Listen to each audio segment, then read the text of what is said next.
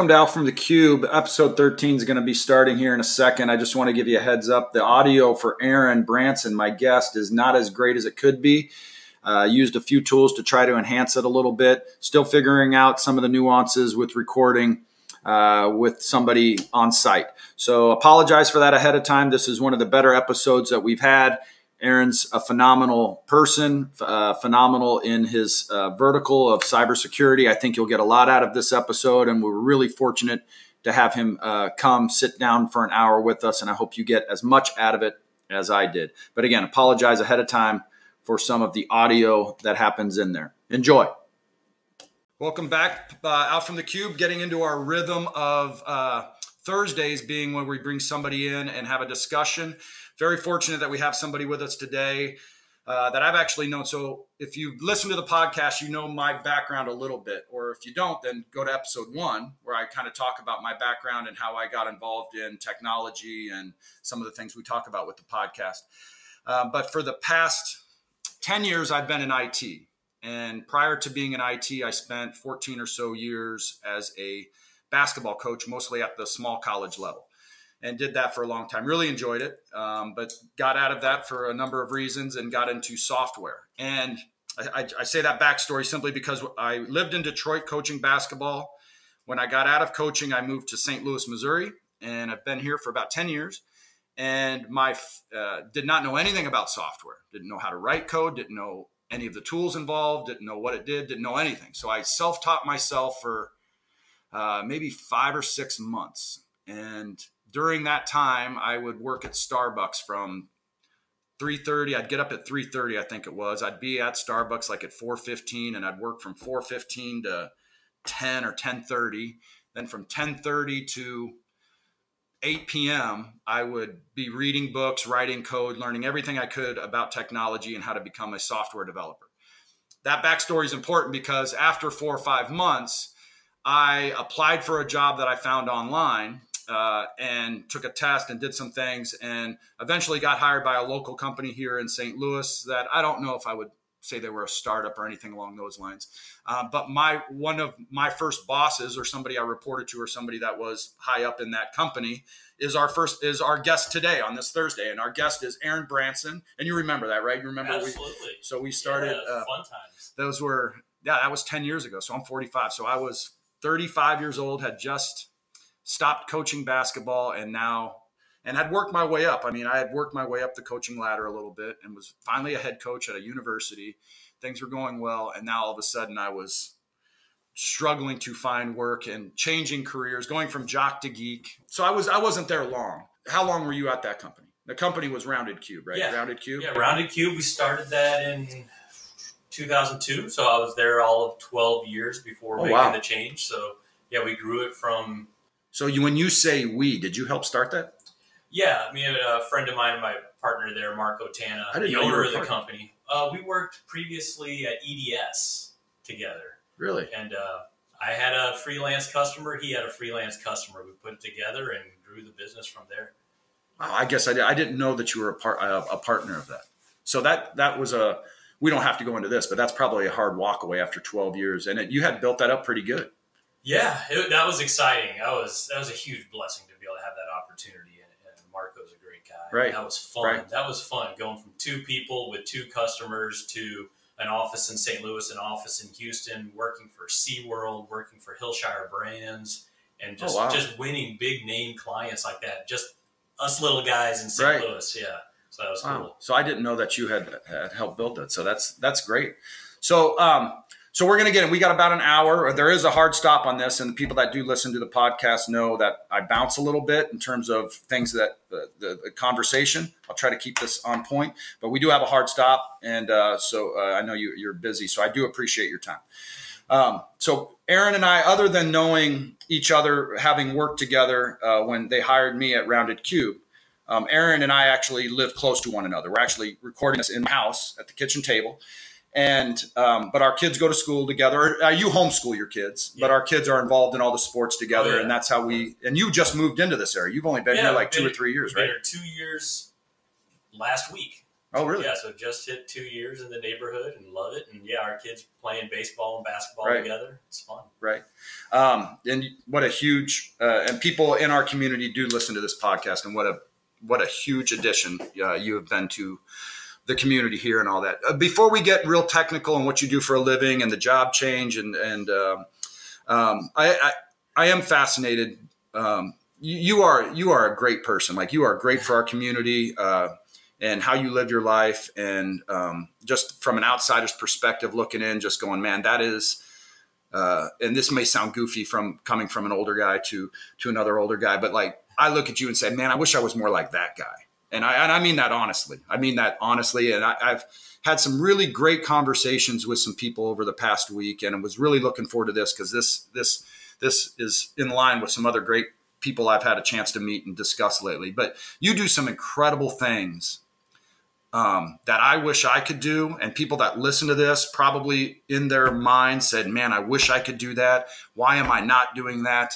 Um, but you, and I'm not going to get everything correct, but you bring kids in and take, like, you bring foster kids into your house and you take care of them essentially, right? Until they find a home. And Yeah. it's like on a cycle, right? You keep Yeah. Um, well, first of all, it's humbling. Thanks for saying all that. That's that's gave me goosebumps. No, that's but, true. Um, but yeah, so you know, we, uh, I love my family. Everything I do is for my family, and and basically, we we work with a program called Safe Families for Children, and you can liken it to foster care, but it's more on an intermediate state. The state's not involved. It's it's maybe a single mom who's down on her luck, has no family connections, no Hmm. no friends that can help her out if she lost a job or lost her apartment Mhm. and they need one week, two weeks, three weeks to get back on their feet, and someone Ah. to watch. Maybe they have a one month old, maybe they have a two year old and a five year old. And Safe Families for Children's a great organization, and they they put the word out, they broadcast it out to uh, families like us that are volunteers. Mhm. And who's available right now? We have a mom with a a three month old. She needs three weeks to find a new job and get a new apartment. And we raise our hand if we're available, and Wow. we bring bring them into our home, and they, they go where we go. They uh, go to church with us. They Right. hang out at the house with us. They go to baseball games with us, and they just are part of the family for two or three weeks, or however long that that that need Right. is. Yeah, And how many kids? How many kids do you have? Uh, in, we we have five. you have five Yeah. of your own kids. Yeah, yeah, five of your yeah. own. Some people think we're crazy, but yeah. And then so you have five of your own kids, and you homeschool all of them. We homeschool through eighth grade, and then we kick them out to high school. Okay, because you do have one. Okay, so you Yeah. have some, and you how many in high school do you have? Uh, two officially now. Um, my second oldest is a fresh is going to be a freshman this fall at Okay. Duchesne. Going to Duchesne. Duchesne Okay, so. Duchesne's a local high school here in St. Louis. That's uh, a really good school. And so, so you have your you have five of your own kids, and you, and then how often do you bring kids into your to your home? Uh, I say we probably go through three or four stints per year, so we get a break. You know, we might have have a child with us for a three week period, and then maybe we're off for another month or two, and it kind of alternates. Right. Uh, sometimes we've had, uh, I think the longest stint we've had was maybe a month, like four week period. Hmm. But um, And how does that intersect their education and your homeschooling of your kids? Like, do you just plug them into what you're doing academically at your house, or yeah, usually they're real little. So oh, so you're not so- getting a, a ten to fifteen year old? I, I, yeah, and that's the other thing with the program is what works for your family and uh, who. What are your Okay. criteria? What, how can you help? And for us, it's the little ones. You know, we Right. can. We've got kids in school. My wife is homeschooling and teaching, so we're better equipped Right. with the with the three years and younger kids, Right. and that's how we can serve. Wow. And so that's what we do. So I had um, coffee yesterday on Fourth of July with a gentleman, and it, and I, I this isn't hyperbole or anything. Like it was a top five conversation that I've ever had in my life with somebody. It was amazing. But we started our conversation where he uh, he adopted an 11 year old uh, uh, girl from Guatemala, and we talked about that for a while and the challenges of that. An 11 year old in an orphanage in Guatemala. You know, it was it was really really something. So, uh, but the question I asked him, and and I guess to ask you is, at what point did you and your wife sit down and say this is something we should do? Like, I want to get Yeah. involved in that because that's That's something. and you and your wife Mhm. you- you're a phenomenal couple and seem to be on the same page with everything. Um, but I'm guessing that was probably an easy conversation with both of you. Like, hey, maybe we should be doing something. Well, yeah, that's a good question. I mean, for us, it's a matter of discerning how are we serving? How are we serving Christ through our community, through our family, just through our everyday lives? How mm-hmm. can we how can we make holy just our normal everyday lives? Uh, you know, right. j- just a regular family. Mm-hmm. Um, but what can we do? Uh, and that was that was something we wanted to do. Is you know what are we good at? Well, my wife is extraordinary with with kids with homeschooling and, and I love coaching and I love coaching the mm-hmm. little kids. So we have a connection there. That's kind of a, um, something we like to do. And, so how long have you done it? How long have you had? Um, I think it's been, I want to say two years now. Two years. We've been doing that. Hmm. And, and also is another thing is how can we make giving and charity real to our own kids? Yeah, we can, we, I mean, right. it's always good to, to put the envelope in the basket, to give to charity, to volunteer and raise money for another organization. But how can we make those people in need real, real right. and meet them and, right. and, and, be the hands and feet of Jesus? Have you seen that effect with your kids? Have you oh, seen yeah. the change with your kids over two they years? Absolutely love the program. They can't they can't wait to have a kid come into our home wow. and they just fawn over them and play with them. And man, what a I mean, I could talk about this yeah. for a while. I mean, I I admire you for that. Um, I've known you've done that uh, since you've got plugged in with our community here, um, and I'm not just me, but like everybody. I mean, the people that we're all kind of connected with. I mean, it's uh, we'd all like to be doing something like that, but to have somebody. Um, a lot of what we talk about on this podcast is ideas and considerations and different ways we can move the dials a little bit on our lives. But one of the things that I've got to do, and we talk about on the podcast, is just taking action on things that are on our mind, on our hearts, mm-hmm. or what we see other people doing, or the success other people are having that we can do. It's hard to take that action. Yeah, like there's a is. lot of good-hearted people that do a lot of good things and have great intentions and think of great things, eh, but it's another thing to take that step and have that action, make that phone call, write that email, to do those things. And I'm eh, sure that was hard for you guys. Yeah, I, was, I want to make clear that this isn't just easy for us, and we're just hey, that's no problem. Right. Jumping into the program at first took a lot. Right. It was it was scary. You know, what are we opening our family to? These other, you know, we're in our comfort zone. We're in our bubble. It's nice and safe here. Right. But what are we introducing to our families? We don't know this other family. We don't know who's connected to this other family. Right. And so it's a little scary, but um, sometimes you just gotta right. You, you, think about it, you pray about it, you make a smart decision, but ultimately you got to get out of your comfort zone too. I think that's big time. I, I, I really, even though we're recording right now, even if we were not recording, man, I think that's big time. Good for you. Um, so that that's your background, but now to kind of circle to technology and business and teams and leadership and some of the things that we do talk about on this podcast. Um, so you spent 12 you, you ran a helped run a startup so you mm-hmm. and marco were partners right. got that built up. And what was your role with that? What, what was your primary what, what was i guess what, what was his role? What was he kind of responsible for? Uh, technology uh, and building? Technology the business operations uh, he, the owner of the company my role sales and marketing. And uh, once we brought business in you know we wear a lot of hats as a startup. Yeah. so also i would be the the the digital marketing and the the user experience design side of the house, where mm-hmm. he was the, the, the back of the house with the technology, the development, the architecture mm-hmm. mind behind all uh, all of our solutions that we build for customers. And did that those roles stay in place yeah, for that was pretty solid for twelve a, or so we years. We made a good yin and yang there as far as front end, back end, UI, architecture. It mm-hmm. worked really well.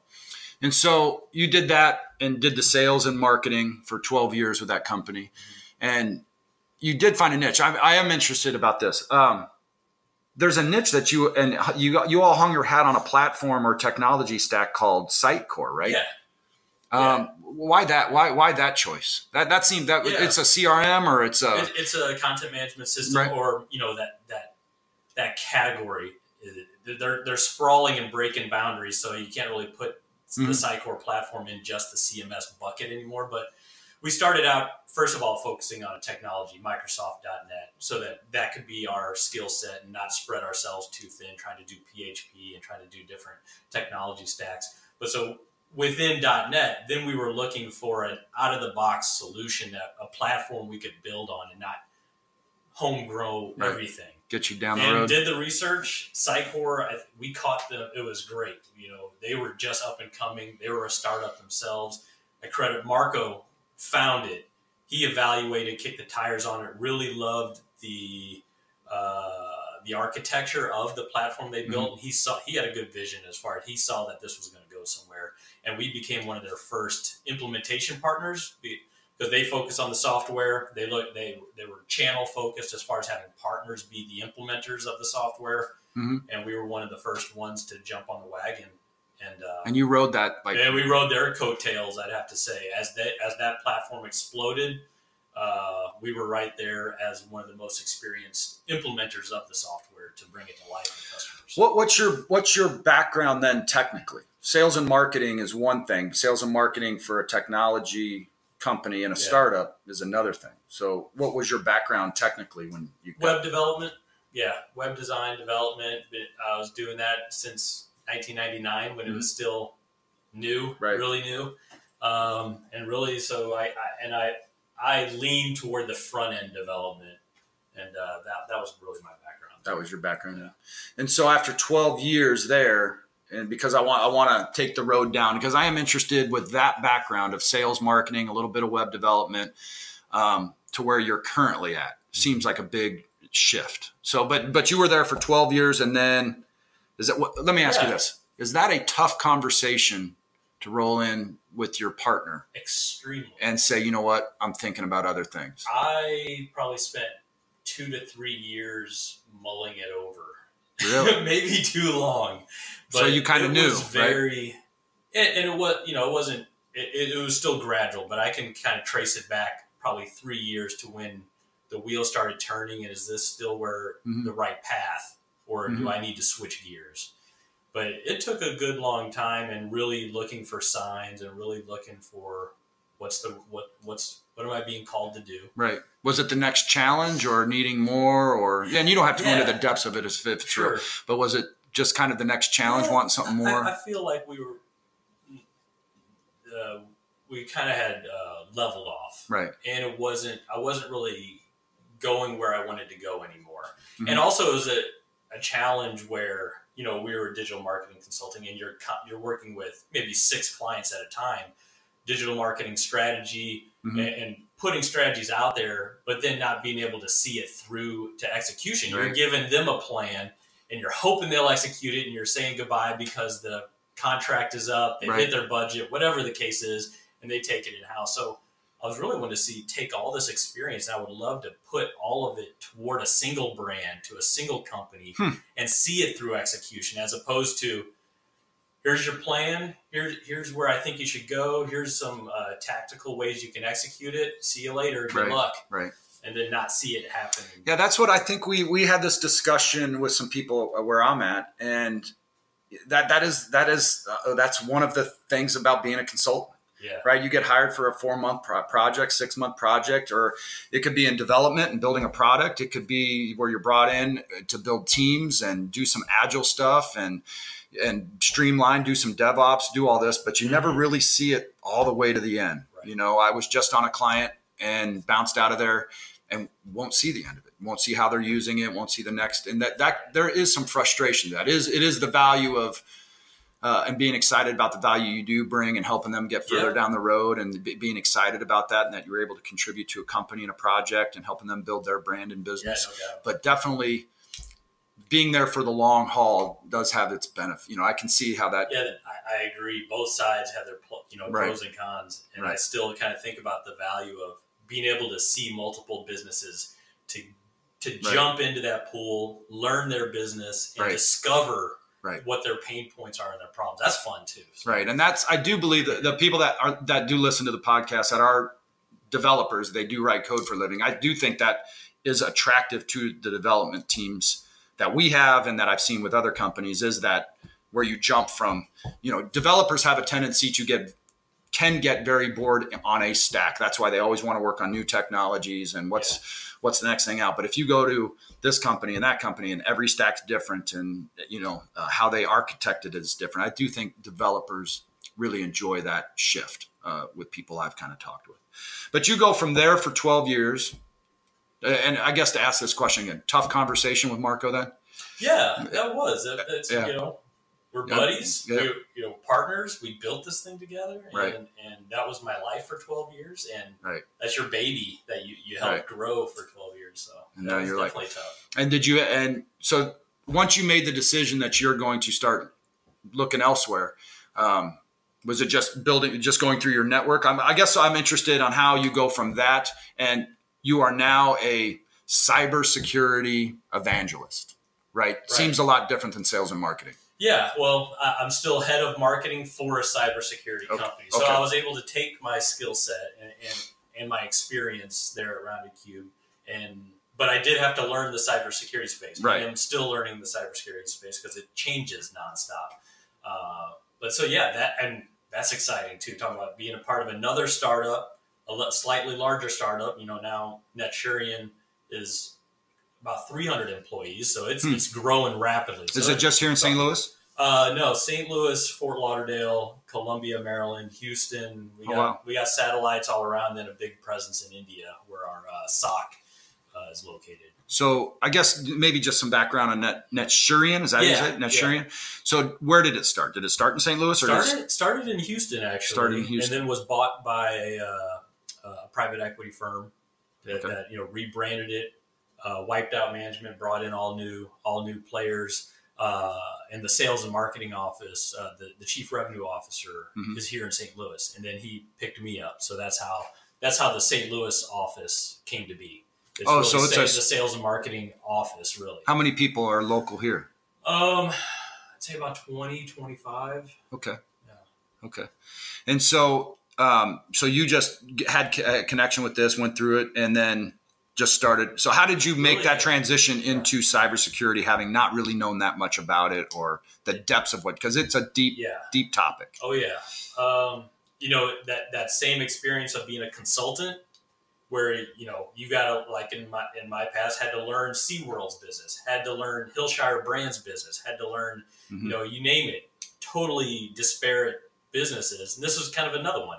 Mhm. So now I got to learn this. So I you know I have my process of how do I get through the discovery phase as fast and efficiently as possible and absorb Right. uh, see what the competition is doing, understand the landscape, and that's a constant. So, let me ask this. for us. So you go into that interview for a specific skill, a specific, a specific job, really not knowing that much about it. How did like did your how did you pull that off? like that seems very like I, like hey, there's a job opening for cybersecurity, and I'd be sitting there going, I don't know anything about, it, but man, I got an interview. How uh, were you nervous for that interview? Yeah, I, I thought you know my, my management style or my consulting background that really applied. Right. That I can learn the subject matter.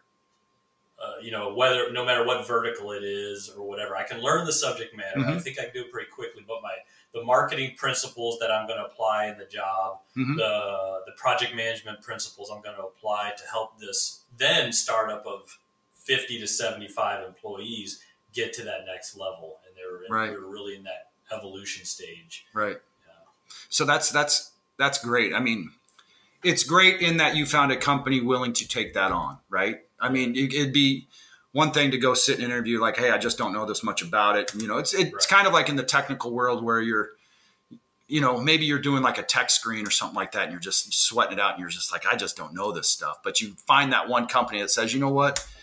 They can learn this. They're not where they need to be now, but it's like where they will be six months from now, 12 months from now. Like the value there down the road is substantial for where we bring them in at now. Like, is that how you kind of felt a little bit or? Yeah, yeah. There, there's that. But I also brought a, a, a actual marketing plan to the table, so I learned as Perfect, much as I could about their business, about their competitors, and said, you know, basically they were starting from scratch as far as marketing. This company was pretty backwards as far as marketing when they bought it, Mhm. and so just how are we going to get, how are we going to mature that side of the business? How do we, what does that plan look like? And it was borrowing a lot from the same kind of plans I would give a, a customer if I was consulting. Right. So I was able to build a, a roadmap, a crawl, walk, and run. Here's where we're going to be in three months. Here's where we're going to be in six months, and at the end of one year, here's where I plan mm-hmm. to be, and here's the plan of how I'm going to get us there. Hmm. Uh, and, and, of course, it, that means also.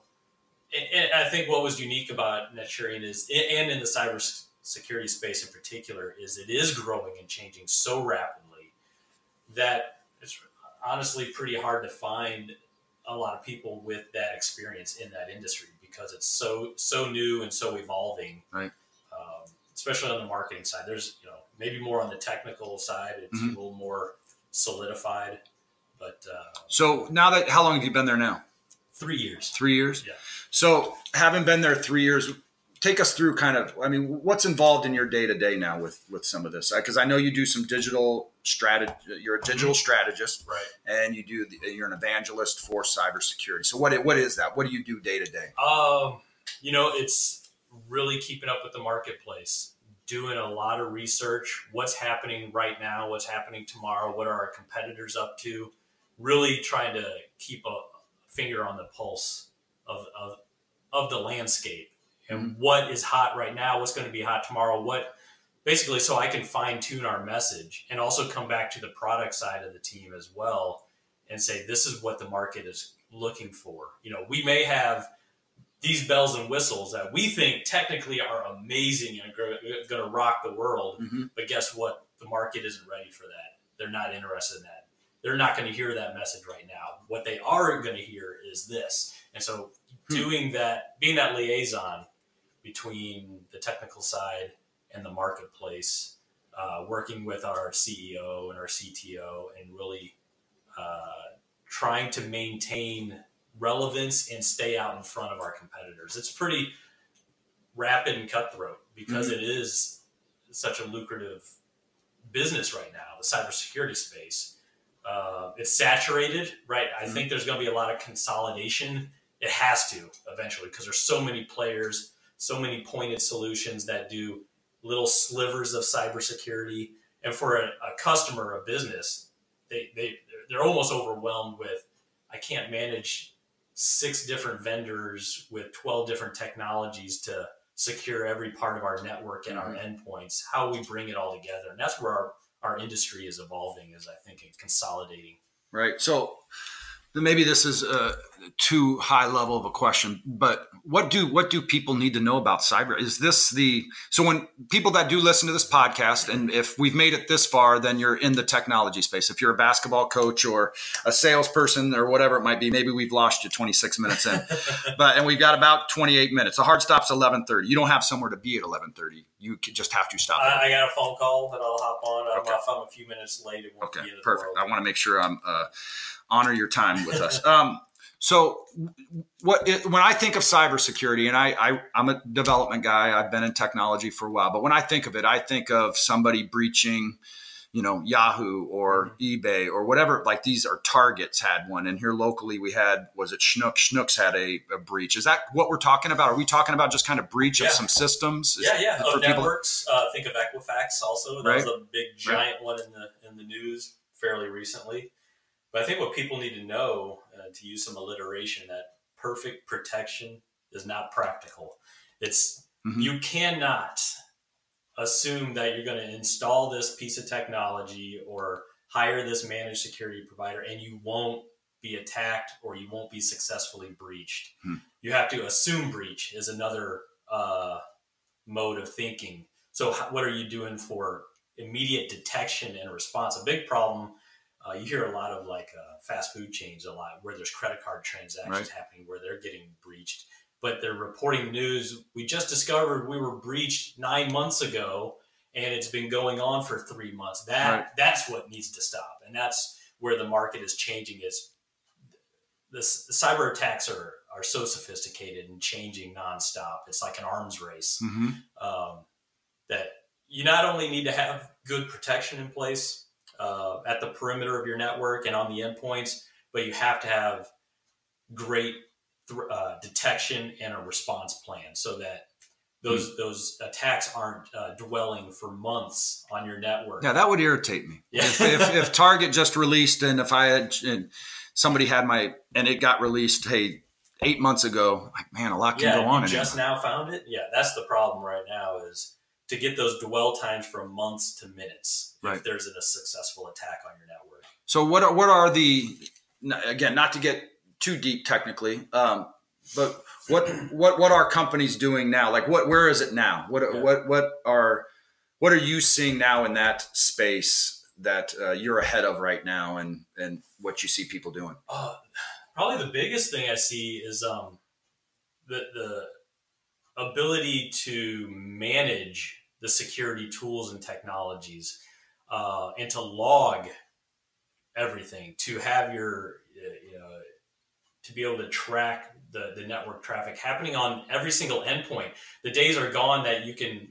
uh, protect servers and firewalls and monitor those Mhm. with with mobile devices and bring your own device policies at work there's so many laptops mobile devices that's where the threat is Mhm. and um, you know what we what we've seen in the past is uh, the type of technology the platform that's kind of the, the heart and soul of cybersecurity is called a SIEM a security information and event management SIEM platform. But they're notoriously too difficult to manage and they require 24-7 monitoring to be effective. You have to have bodies. You have to have eyes on glass looking at the alerts weeding through the false positives that it may be spitting out tuning it so it's not spitting out false positives all day long. Hmm. and what we see as the the next wave is not SIEM going away it's effective uh, but co-managed SIEM and that that philosophy is the SIEM platform needs to be uh, coupled with people and process to be effective. And that's where some like our business that, that's what we're doing is focusing on co-managed SIEM as a managed security service to Hmm. bring together the people the platform and the process to a company to augment their IT staff so that they can do what they do and they know they know the internal network they know the business but our team augments what they can do by knowing Hmm. uh, knowing the security space and knowing how to use the platform effectively there's been a bit so my mindset with some of this is substantially different than it was 10 years ago 15 years ago Mhm. 15 years ago when we started pulling credit cards out and buying things on amazon Right. or some other platforms or networks or uh, uh, websites businesses there there was always a little bit of reluctancy like who are these people like Yeah. i'm about to give them my credit card um, you know and I, I was smart enough to look for secure you know https and some secure things like that but Right.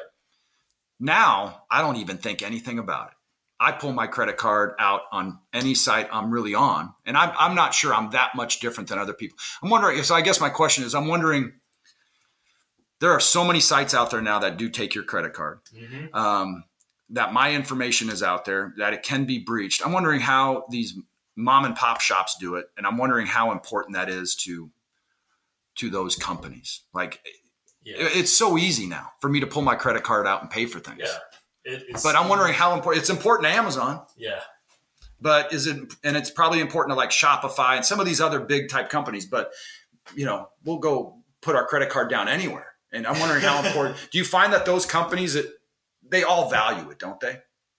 Or Yeah, I, I I think they do. I think especially the more repu- you know the reputable companies, the big names that have a lot of brand equity, they have to. right. They have to value it. Uh, if they don't, But do you still see those Crazy. large companies just I, I think it's not so much um, a lack of care, but the complexity. And you know, a lot of these big brands, they don't have full control. Uh, a lot of them are franchise based Mhm. brands. You think especially in uh, uh, the restaurant space, just the way that those businesses are made up. They may have five thousand global locations, Mhm. but corporate, the brand, those locations are owned by a hun- you know 500 or a thousand different franchise businesses that are doing their own thing with some control and what we're seeing in that space is these brands finally trying to standardize their network technology and hence their cybersecurity as well Mhm. but there's a lot of pushback too just politics of dealing with the franchise space i think that's the biggest struggle i've seen is like wow that's it's hard politically to maneuver into all of those locations and all those businesses Right, right. when they don't have full control through their franchise agreements they may not be allowed to dictate what it solutions they have in place Wow. but a lot of the newer uh, franchises have incorporated that into those franchise agreements but you think of like the older Mhm. ones that have been around 30 40 50 years those brands those uh, restaurants and uh, retailers that have been around Man, they may not have that Yeah. full control that they would want we take that for granted as a as consumers. That we that, that one we brand yeah we swipe the card Yep. and we put it into the computer and we are trusting that that is taken care Yeah. of by somebody. Right. And then we get these big bre- How do these big breaches happen? Like I know there's a deep technical, and I I guess we are I, we not to speak for everybody listening, but I'm picturing these people in basements with the you know the shades drawn and just up at three in the morning. hoodie on, too. They have a hoodie They on. They're drinking hoodie. Mountain Dews, and they're just they're cracking the world, right? Trying to get credit cards and email addresses Yeah. and passwords and all that. But how? I mean, how how, how is this happening? Like, Yeah, and, and you know uh, that that image cracks me up because it's so overused and Right, right. stereotypical. But the real look of it, think of more of a, an office full of cubicles that looks like a a legit small office. right, That that's that's the that's the attacker. Right, right. it's run like a business.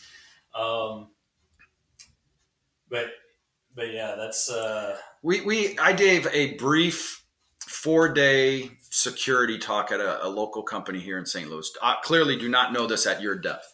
But in my research, uh, there's a gentleman, and you would know his name, and I might get it wrong, but there's a gentleman out of um, Australia, Hunt. His last name might be Hunt, um, and he is he does a lot of speaking across the world actually in cybersecurity. It's really fascinating. But it, but it was interesting. I had a room full of 20 people and was talking about security. And one of my presentations or part of the presentation was showing how uh, with with a with a browser and some and when putting something into the address bar that I could Mhm. bring up a web config file of a company. And web config files are traditionally locked down Yeah. um, where you can't see them by the public. And for those that are listening that don't know what a config file is, this essentially holds a lot of information relative to a website that is valuable, mostly passwords, right? And passwords of databases yeah, and Yeah. connect and way to ways to connect to a database, ways to get into the database, and then once you're into the database, now you have it all, right? That is it. Like if I can get to the data, and it's a data breach, I have everything.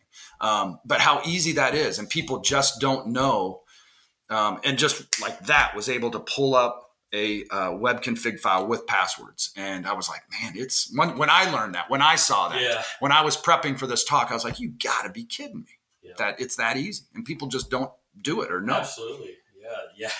Absolutely. And there's a local company here, a, a big brand. It's a nationwide chain. Um, a certain bread company that's located in St. Louis.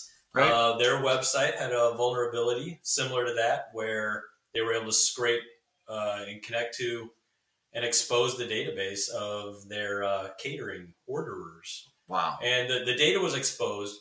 Fortunately, it wasn't credit card data. It wasn't anything super valuable, but it just goes to show you have to watch every every endpoint, every point of vulnerability, including your websites. Um, Do you think more people, and I don't know the answer to this, and it may be a dumb question, but do do these companies do the, uh, a Target or a, a bread company? Do they store passwords themselves in their databases, or do people go and outsource that to people that are experts? Like there are companies out there that just store credit cards. We handle it all. Yeah, and all right. that, and you don't even need to store it because I I've been a, I've seen those companies. I've talked to those businesses. Like we don't even store it now. The person that's swiping their card, they don't care. They don't. Right.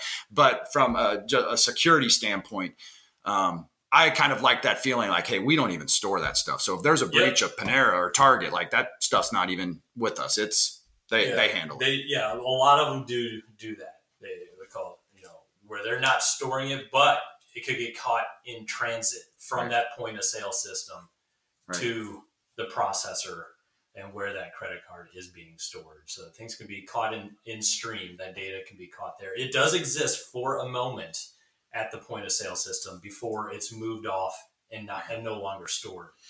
Man, uh, so I mean, you are you have to be so far ahead of what they're thinking. So one of the thing when I got into technology, um, the one thing, uh, and my brother helped me get into technology, and he's a software guy, and he told me the one thing he really loved about technology was that it was ever changing. It was something new every day, and it's something that you could, you know, it's going to be different a week from now, and there's more things to learn, and you can dive deeper and all that.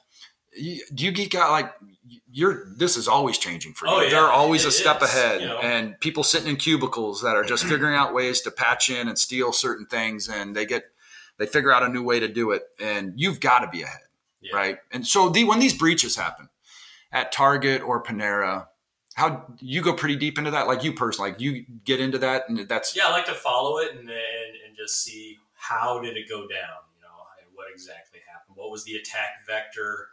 Uh, what was the uh, the weak point? Sometimes, like with the case of Equifax, it was a missed patch on Apache, mm-hmm. and very simple stuff. But sometimes the very simple things, just patching, applying the patches when they're made available by the software provider. Wow. And if that's missed, that that could be detrimental. Wow. Who's the who's the big player in your space? Um, there's several. Some of the big, you know, we have to go up against the IBMs of the world, the HPs. They mm-hmm. they've got enterprise security. Uh, arms of their companies. So mm-hmm. those are some of the big ones. But um, our our subsidiary that competes directly with the HP and the IBM is uh, mm-hmm. is called EventTracker, and that they're they're they're right. You know, it's recognized by Gartner on the Magic Quadrant. That's mm-hmm. kind of like a, a, badge of honor. We've been there for ten years, so it's it's a mature platform. But we're definitely on the smaller side. You know, mm. we focus purposely on that small and mid market business that cannot afford IBM's price tag. Right and it's just not practical for them to even hmm. attempt that. So you said something, and we we've got. I, I promise to honor your time. So we've got nine minutes, and hopefully this isn't a deep rabbit hole. If it is, then we'll just uh, we'll have you back out. um, you said something earlier with that about your management style, and that helped you in the interview. So um, technology is important to us, but uh, what a lot of the things we do talk about on this podcast are management and leadership and how to build teams. Now, how how uh, how are you?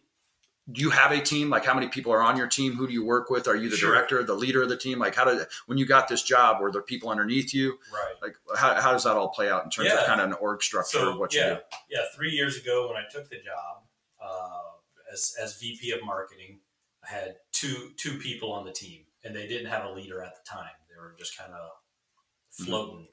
Mm-hmm. Um, now I've got a team of 10, uh, but we've and uh, work in conjunction with the sales team. We're, we're really one unit, sales and marketing.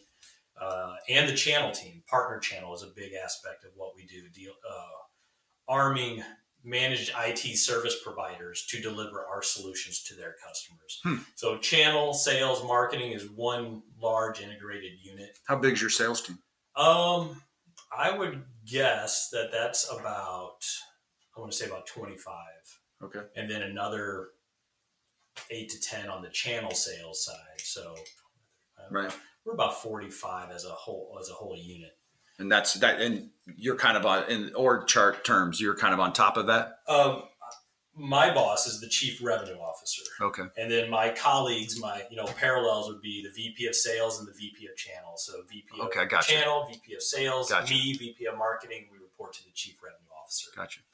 So to give us something, um, because we do talk about teams a lot here. Um, that is my true passion is teams and leadership and motivation and um, goals and things of that nature. Um, what, what are what are some of the things that you feel you're great at or that your team hangs their hat on on, on building a team you know um, in a conversation yesterday and I, I, I know how you're going to answer this question but my brother says some people fear out of uh, lead out of fear and some people lead out of love right and um, and that's really kind of the two tenets. I have a, I have an opinion on which one of those yeah. that you would side on. um, but talk about your leadership, like how you built those teams, how you continue to build them, and what you think is important in, in team development.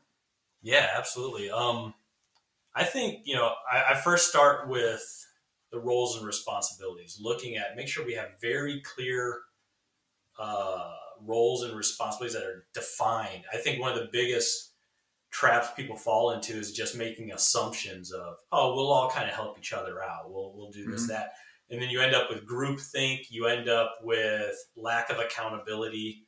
I, I want my team members to know their role and to feel accountable to own what Hmm. they're responsible for, and not think, oh, we're doing it as one one big group, so I'll.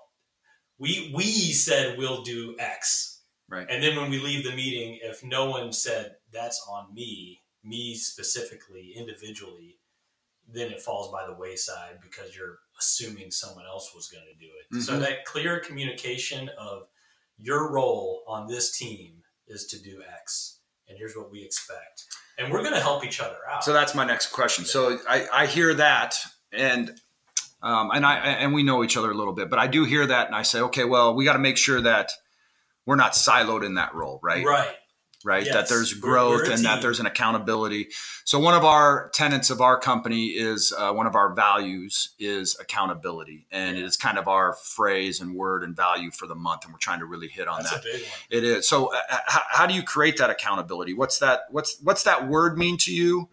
How do you uh, ingrain that in your teams, and and how do you how do you model that?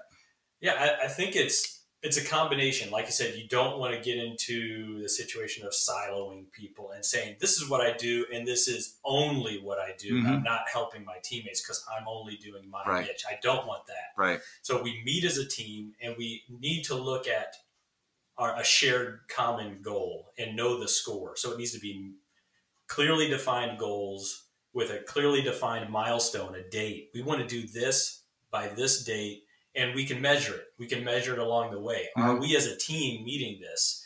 But for that team goal to be met, now we get into the individual accountabilities. Right.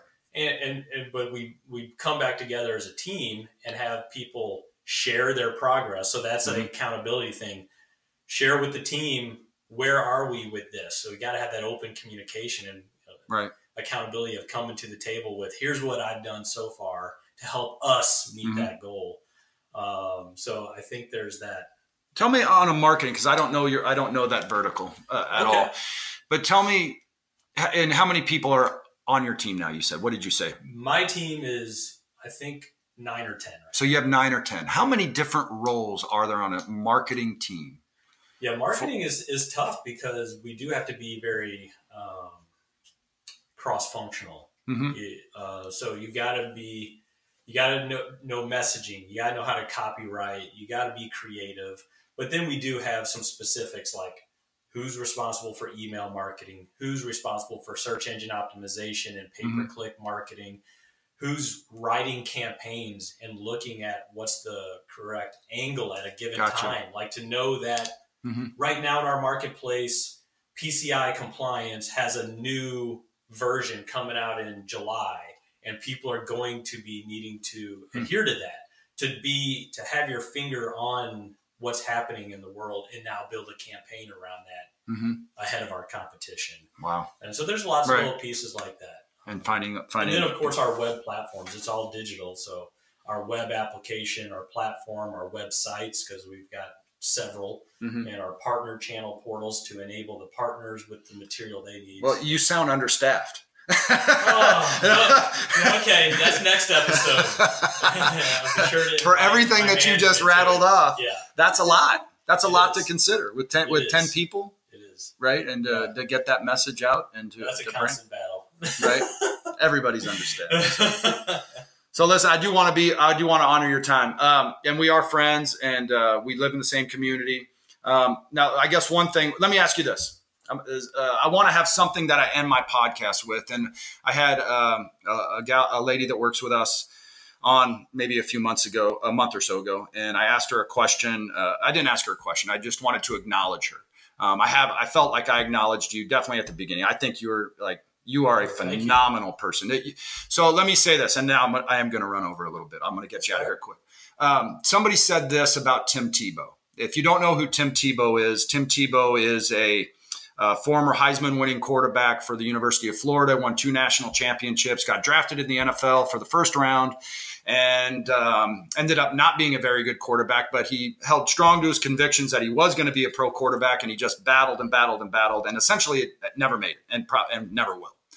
Um, but somebody that I uh, in on ESPN on one of these sport networks once said about Tim Tebow. Tim Tebow puts his um, spirituality and his faith. He's right out front. He's uber positive, um, and is apparently one of the best people you could ever meet. Um, and I say this story because uh, somebody said they met Tim Tebow, and this was an older guy, so he might have been older than 50. Tim Tebow at this point was in his mid 20s.